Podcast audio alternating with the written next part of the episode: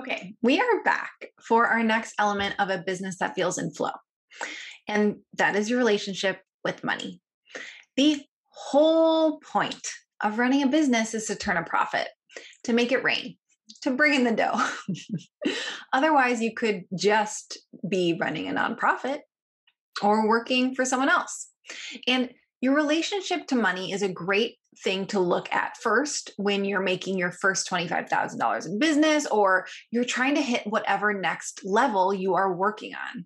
Maybe that could be your first 10K month or $300,000 year or six figure launch or seven figure year, whatever that is for you. Your relationship with money matters. And money is a taboo fucking topic, right? The collective teaches us that we definitely want to make lots and lots of money, but it also is a bad thing. So don't do it, or else you'll be a bad person. We learn the rules of money from childhood, from our parents, from our trauma, but a relationship with money is 100% on you. As a powerful, magical person, you get to write the rules. So why not rig the game for your pleasure? So, my invitation for today for you is to write your own rules.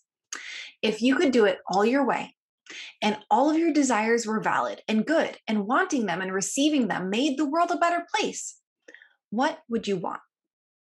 How would you want money to be for you? How would you want your relationship with money to be? Safe, thrilling, empowering, sexy, secure, playful? Journal this one out and tell me your desires. and tune in tomorrow for the third element of a business that is easeful and in flow, and that is your relationship with your clients and your potential clients.